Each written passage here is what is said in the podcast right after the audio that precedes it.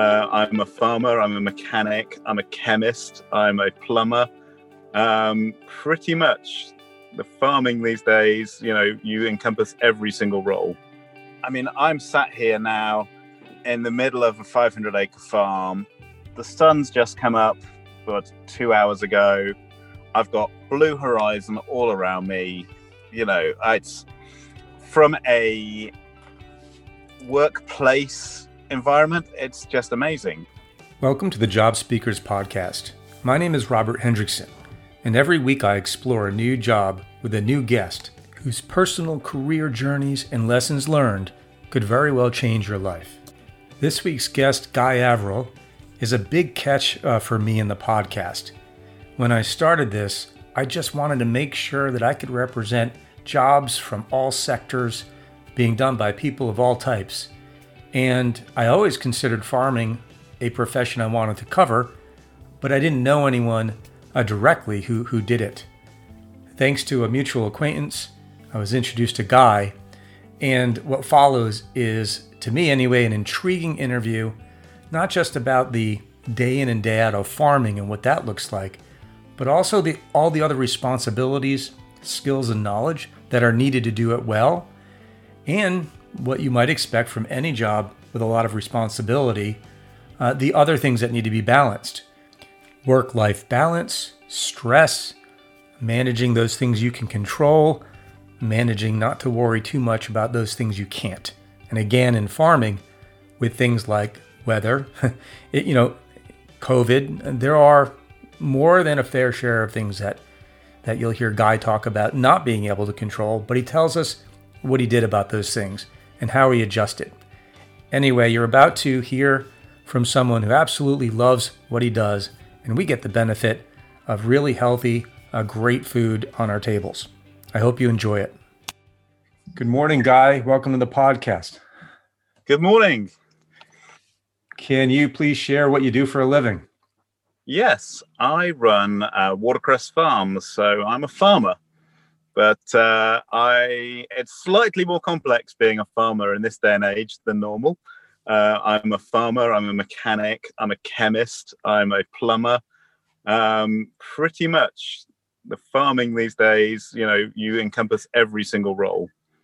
Um, the business that I run is Watercress Farms. So we actually grow watercress, which is a type of salad, um, and this particular business, we ship to Europe uh, primarily. So we actually grow our products and fly it back for the winter supply for the grocery stores over there. Um, watercress itself is our specialty crop, which is a type of salad, but it grows in, um, it's a marginal plant, so it grows in streams and creeks in the wild. So we actually run uh, about 250 artificial rivers that are about a third of an acre each. So the crop grows in running water. Uh, it's, it's actually the oldest crop grown by man. The Egyptians planted it when they were growing, when they were growing, when they were building the pyramids. And Hippocrates is shown to have grown it around his first hospital in Crete for its blood cleansing properties. So it's quite a crazy crop. It's one of the oldest, say, crops in recorded history um, and it's grown all over the world, uh, every continent apart from the Antarctic. So many questions, but let me start. let me start with some basics. How many acres uh, does your farm take up? So we're here in Florida. We have a 500 acre farm, um, and of that 500 acres, we have about 200 acres of actual production site and about 300 acres of preserve and wetlands. So another another role of us as a farmer these days, we're also environmentalists. Um, we've learned that you, you know over many years you can't just go around depleting the resources that are available to you. Uh, so we actually have quite an active environmental campaign as part of our business. So we we're a steward for the wetlands because that's where ultimately our water comes from. But it also gives habitat to a lot of our beneficial predators. We don't just want to go around. People have a view of image of farmers spraying willy nilly and killing everything that flies, floats, or moves. Um, and especially at the moment, people are on a big thing about how we're going to kill all the bees and cause the end of mankind. Whereas actually, um, agrochemicals are very, very expensive, and farmers are very, very tight fisted. We don't like to spend our money. So um, we try to get the environment around us to do everything we can to help us. So by having all of by having all of our beneficial species, all of our predators, right the way from the smallest bug up to sort of for us in Florida, Florida panthers even, uh, we want the whole food chain to work because whatever eats our, you know, our enemies, our our enemy's friend is our friend. Oh, sorry, our enemy's enemy is our friend, should I say? So we want um, as much natural help as we can get. So uh, again, huge, huge cross section of things we have to understand with what we do. So you're the owner of the farm, correct? Um, I actually am not. I run the farm. Um, it's owned by an English company. So, um, but I'm the president here, and I've been I've been at the farm here for 20 years. Now, in fact, I came over in 2000, so I'm in my 21st year. How many employees uh, do you have? How many workers, full time and part time, do you need to to run the farm? Well, that's so. At our peak, um, we will have um, up to eight full time and about 15 part time. Uh, currently, with COVID, we are in a reduced production cycle. So we're actually producing less this year. So we have fewer staff. So we have, uh, let me see, six full time staff and four part time staff. But we're producing about 50% of what we normally would. I grew up in rural Connecticut and dairy farming was fairly prevalent there or used to be and i knew um, some kids who, who farmed and every time i would i would see and, and talk to farmers. My first thought was you have to get up really really early. My second thought was it's backbreaking. And my third was why in the world would anyone ever want to become a farmer? What's your response to that? Um, that's those are very good questions, very good observations. Um, it is definitely um, a vocation. You know, it is something you have to love to do. Um, I mean, I'm sat here now in the middle of a 500 acre farm. The sun's just come up, but two hours ago. I've got blue horizon all around me. Workplace environment, it's just amazing. You know, it's it's fresh air. It's um, it allows you to be very close to nature. And I grew up in a rural community in a similar sort of way in England, um, and I knew that I enjoyed being outside. I knew that you know there was a certain draw to it. Um, it's not easy, as you say. With I'm lucky, our crops, uh, because I'm not an animal farmer my crops aren't too worried about what time of day they get fed. So we don't have to get up super early. But because we supply into Europe and they've got a five hour head start on us, uh, my phone does start ringing at sort of 4.30 in the morning if I don't turn it off. So uh, I get an alarm call and 20 emails to start my day. But um, it really is, um, it's a vocation. You have to, once people have been involved in farming and the countryside and agriculture, it's sort of it's a bug. It gets you. You um, you get so much reward, and it's it's a job where you see a product from start to finish. You plant a seed, you harvest, you grow, you look after it, you harvest it. You know, you many people don't get to see the fruits of their labor, uh, so to speak. So it's uh, it's a vacation, and I, you know, it's it's very very varied you know, as I say, you wake up every single day is a different challenge. There is, you know, it, it isn't just a routine nine to five job, and there's um, and there's a lot to be said for that. It keeps you, uh, it definitely keeps you mentally uh, alert. It is hard work, but um, it's a lot less backbreaking than it used to be. You know, we we really embrace technology wherever we can. Um, because work smarter, not harder, is you know is very much key. So you know, there's an amazing amount of technology. Um, you know, our farm equipment is, you know, people sort of have a view of farmers being fairly simple folks. Um, but you know, when your average tractor costs eighty to one hundred and fifty thousand dollars, you know, you're you're talking about a lot of money for a lot of technology. They have a lot more bells and whistles than most people's cars. Um, and again, for us, we have very specialist harvesting equipment that we've designed and built in house. Um, again, to do jobs that were done manually 100 years ago. So it's it's all part of the uh, allure allure of it. Really, is there are so many different things you do, um, and depending on your interests, my I love the variedness of it, and I run the whole business. I have an assistant manager who is very much into, is much more mechanically minded and loves the mechanical side of things. So he loves the fact he's got these machines that break and need need constantly tending to. Um, another member of my staff is very much um, more scientifically based, and he, you know, he worked for me for many years. He came from a crop advising background where he was selling chemicals and advising farmers. So he loved nothing more than spend all day walking around the farm looking for bugs. so you there are so many varied, you know, it's not not everybody does the same job each day. Um, so yeah, that's uh, it's there's a lot of variability to what you do. Um, so yeah, that's that's why you know why I love it and what there is. There's so many opportunities, you know, just to make, um, as I say, to achieve things. It really is. Um, it's a job where you you achieve something, and when it go when it goes when it goes well, it is an amazing feeling. It can be very disheartening when it goes wrong, you know, and we can't sort of um, we can't control the weather. If we could, farmers would be very happy, but that's probably our biggest enemy is uh, you know you can't stop a sudden Arctic, you know, a polar vortex or an Arctic blast in Florida. Uh, that can cause a lot of problems. So it's um, it has its challenges. It's not. It isn't all sunshine and uh, rainbows.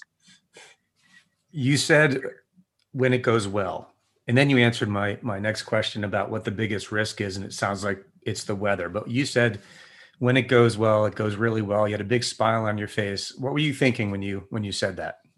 Uh, to be honest, I was actually thinking about the crop that we're harvesting right now. Um, it is absolutely beautiful. Today's harvest is being cut to fly out to the UK tomorrow. Um, and it is, the beds are perfectly level, they're disease free, they're pest free. We're cutting them on the perfect conditions. It's a beautiful, it's a beautiful sunny morning, but it's not too hot. Um, so when I see the crop coming off like that, you just think, wow, we've we've taken this tiny piece of seed, which is the size of a grain of sand almost, and produced this amazing crop. Um, and it's it's all gone to plan without any catastrophes. So uh, that that's sort of the thing that puts a smile on your face. Um, and I love to um, show people what we do and expand on that. You know, it's um, it's very rewarding to know that you're doing your job right and you can see you can see it there's proof of what you're doing when you think about your work and your role how, how do you compartmentalize the business side of it and the more pure farming side? Is that a balancing act that you need to handle pretty much on a daily basis? Um, yeah there is. I mean there are there is definitely unique demands because as you say you do have to compartmentalize the what is ideal and what has to happen. Um, and also it's you know from a we are at the end of the day producing food.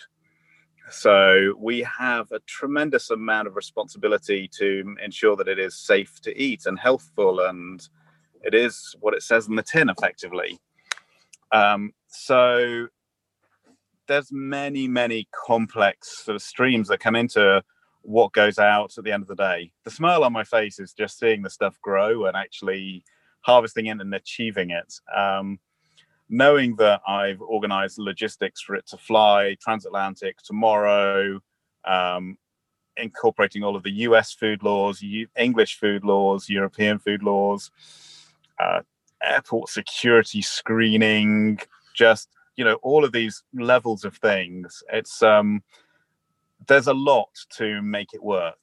Um and there are days when things go wrong and it is very very hard work very disheartening and something seemingly simple can cause you you know the great deal of headaches. It can be something as simple as a a customs a, a, customs person at the airport deciding they don't like the paperwork because they're new to this role and haven't seen it, uh, which can you know I had a couple of weeks ago and it caused me you know four or five hours of having to call around and try to get somebody to override their decisions based on you know and this is of course christmas because it's always around the holidays things go wrong so there's always um you know i guess you have to enjoy the job. It has to be a vocation. You, I think people know very quickly whether they're going to enjoy it or not, um, and the level at which you are involved.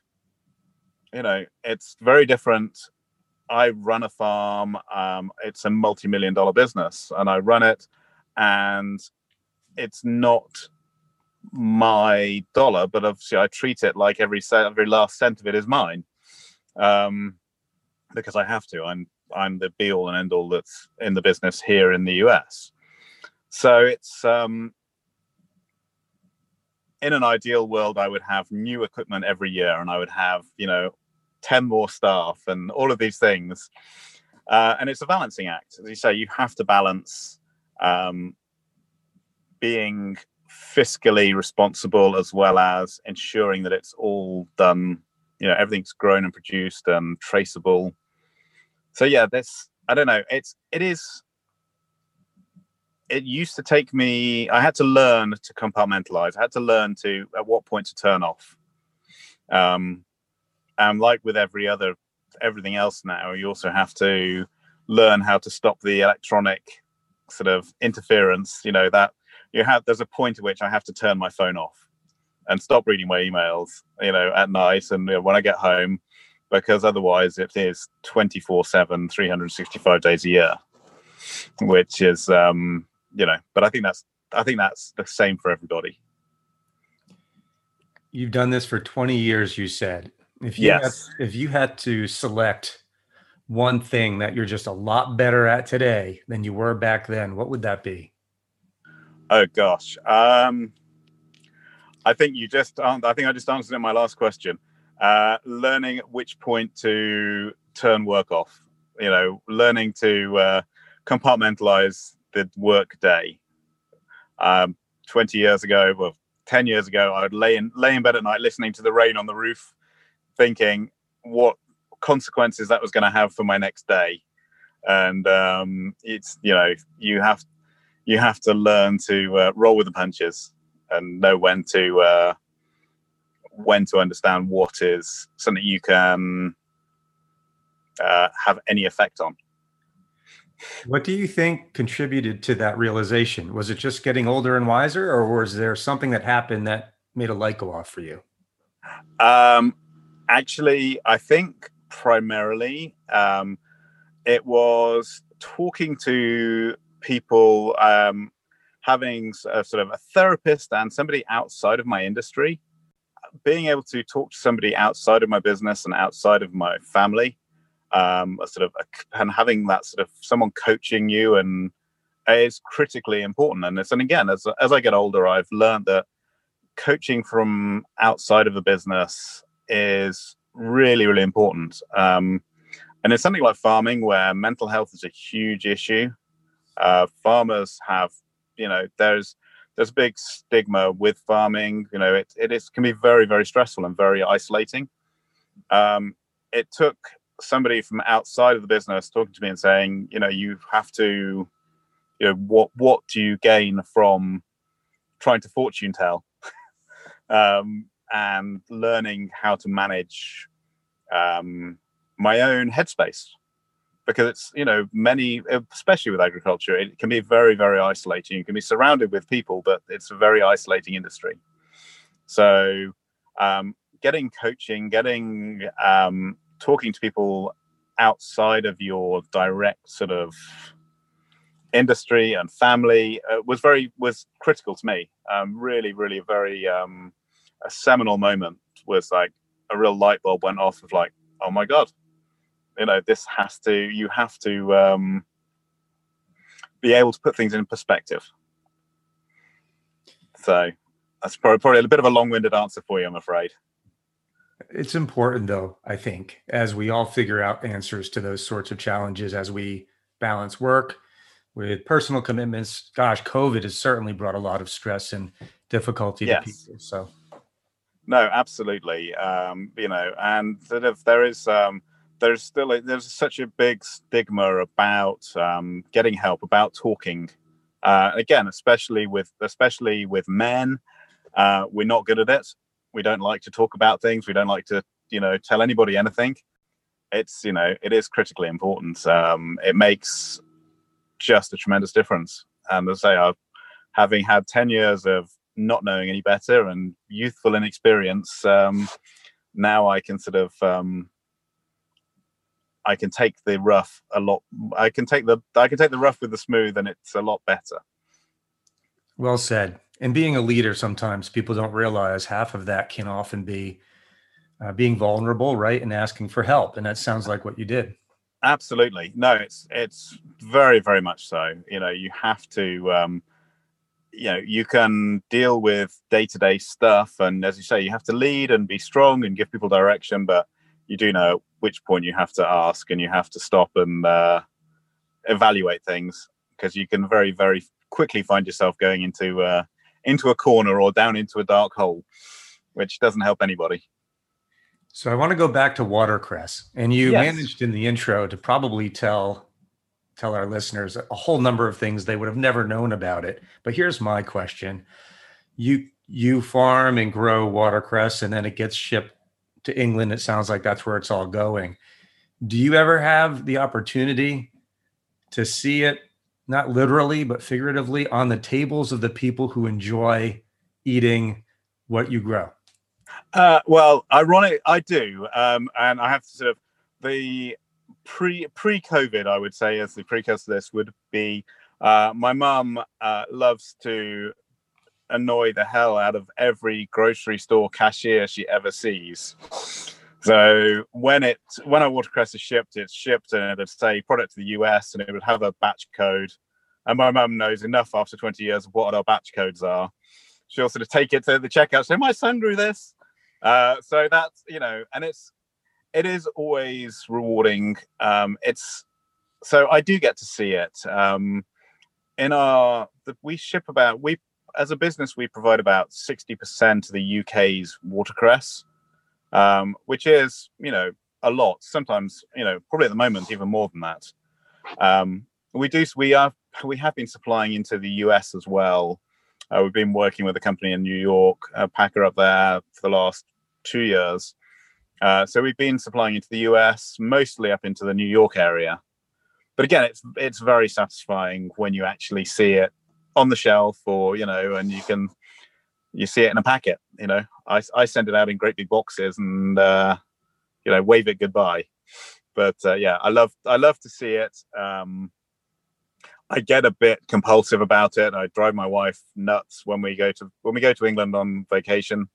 You know, if we go into the grocery store, I'm I'm looking at the salad aisle. I'm a bit salad obsessed, but um, that's just the uh, that just comes with the job, I'm afraid. Is the demand for watercress higher than than ever. I think about uh, just a general trend toward healthy eating over the last decade. Has that has that uh, manifested itself in more demand for what your farm produces? Um, it has. It's a funny thing. I mean, obviously, again, COVID has caused just complete mayhem because people are changing the way they shop um, and the way they interact with their food.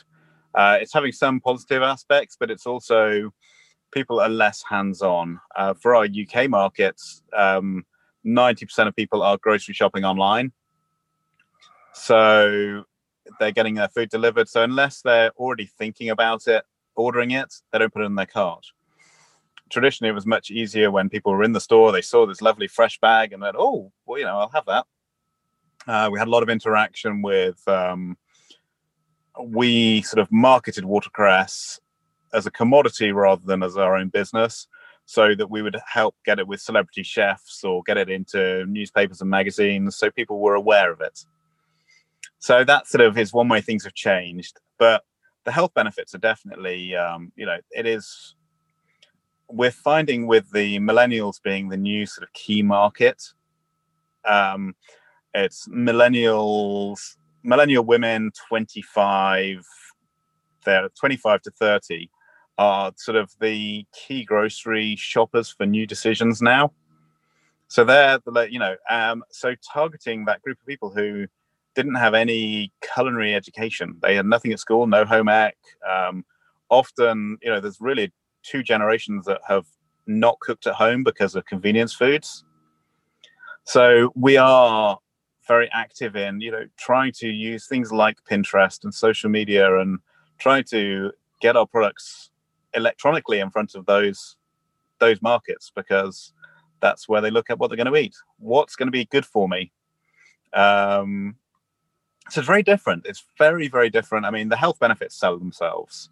As a product, it has um, has more iron than spinach, pound for pound, more calcium than milk, and more vitamin C than oranges. So it's an incredibly healthy salad product, or healthful.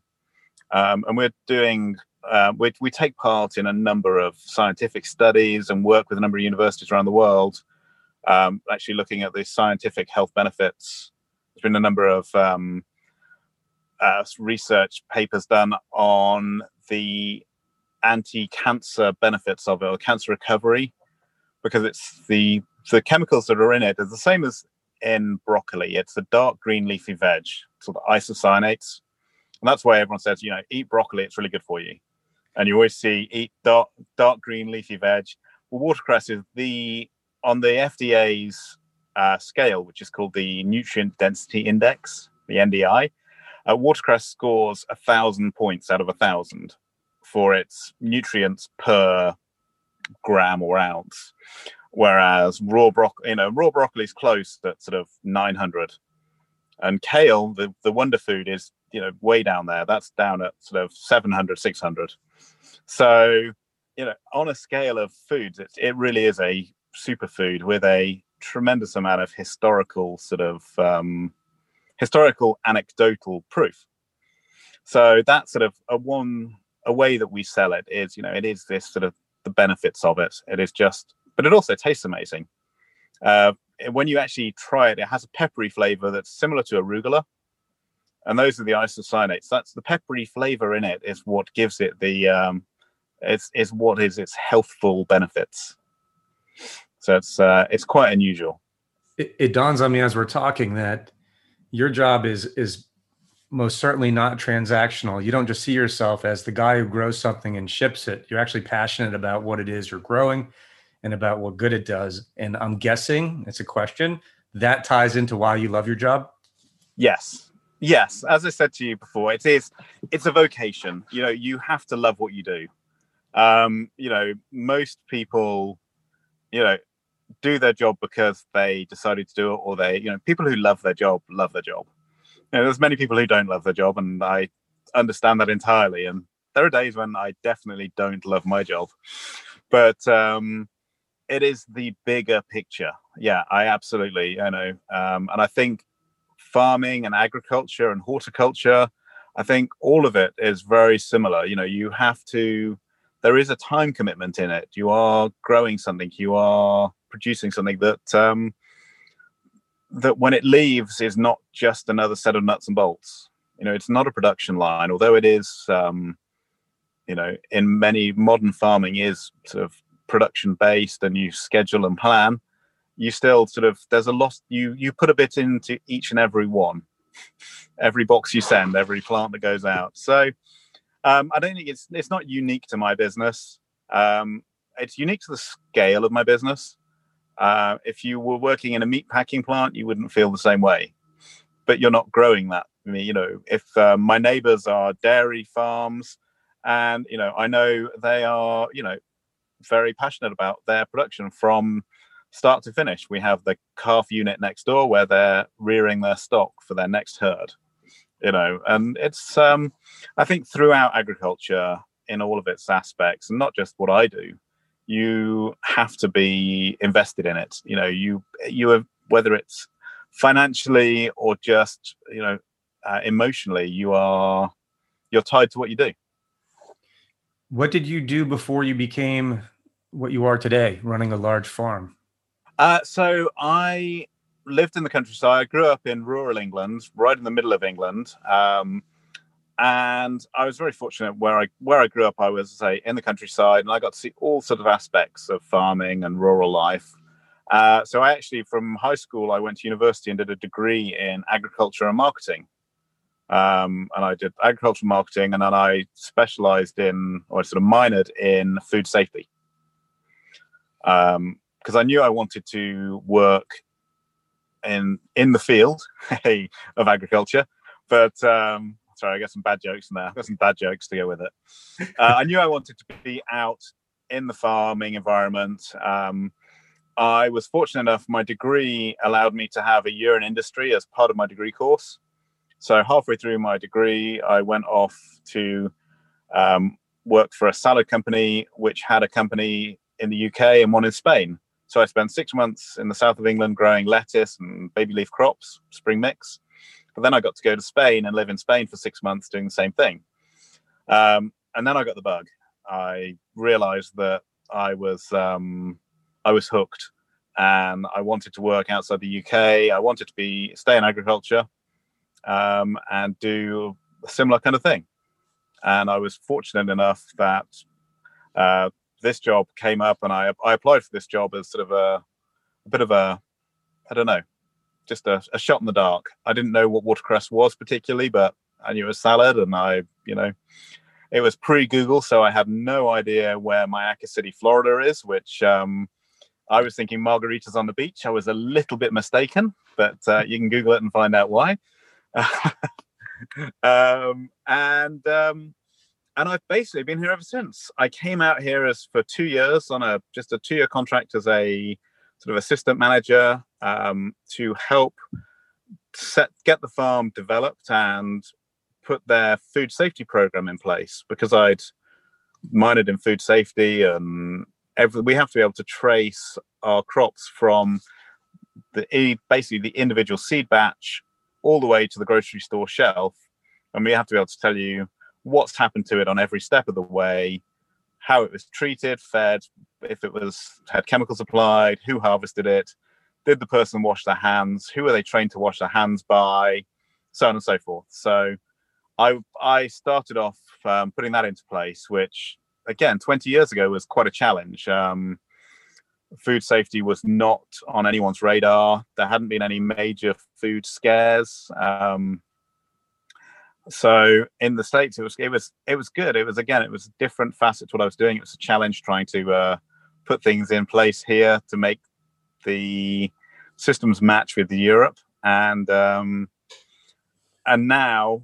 20 years later, the US food safety model is becoming, you know, is a world leader. So it's it's quite interesting. You know, for me, I've seen the whole thing do a full circle, um, and now I'm being challenged. Twenty years ago, I was challenging people and you know being looked at like I was a lunatic. What do you mean you need color coded brushes for cleaning?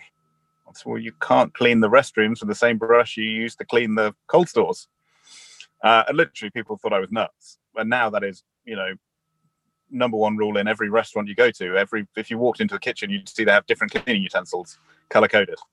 So I guess I came into it from almost straight from college, having worked in the industry for a year, and then um, my role just changed and developed through the business. And I set the food safety and technical up, and then uh, I became vice president. And then six year, six or seven years ago, I became president of the business here and uh, and run the whole thing.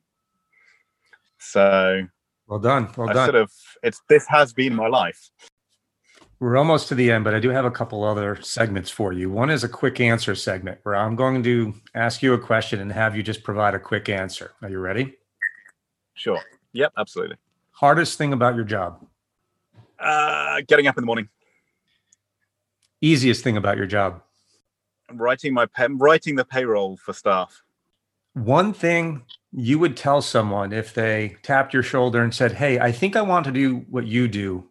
Make it real for me. What's the one thing I need to know?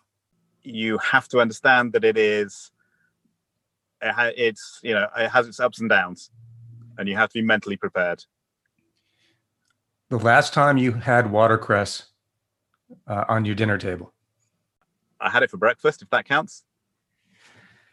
You're a true believer. I love it. Okay, final final question. One I ask all my guests. As you reflect on your career journey from the beginning until now, if you were to consider all of that and provide career advice for the world to hear based on your experiences, what would that career advice be? It would be that you have to continue to learn by continuing education. Once you're in a role just you continue keep learning keep keep taking courses and learning things and expanding your knowledge you never know enough and you never know everything guy thank you for your time i know my listeners can't see this but guy is in his car in the middle of his fields and i had a chance to see what that looked like when uh, when we started and i've asked guy to provide some photos so you guys would get a chance to see the farm and guy in it doing his work uh, when i you know get this get this podcast announced out, you know, by Facebook and Instagram and everything else. So, Guy, thank you so much. Uh, my pleasure. Thank you, Guy, for telling us what you do, how you manage to do it so well, and the lessons you learned along the way. I think as a society, we may be all a little guilty of taking farmers for granted. Food is so easy to go and buy. We can walk into the grocery store and walk out.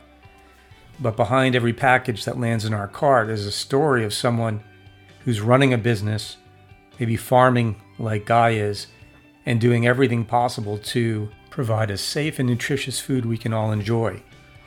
So if you happen to be in the farming business, thank you for what you do. If you happen to know someone in the farming business, tell that farmer that you appreciate what he or she does. In next week's episode, we pivot away from farming and toward being a dental hygienist. I don't know about you, but as much as I can't see myself farming, I certainly can't see myself doing what dental hygienists do. You know, probing and cleaning teeth belonging to someone else. So you know there are some stories there, and you know I'll ask the questions to find out what those are. I can't wait to have you back next week. Until then, be safe be good, be well, and goodbye.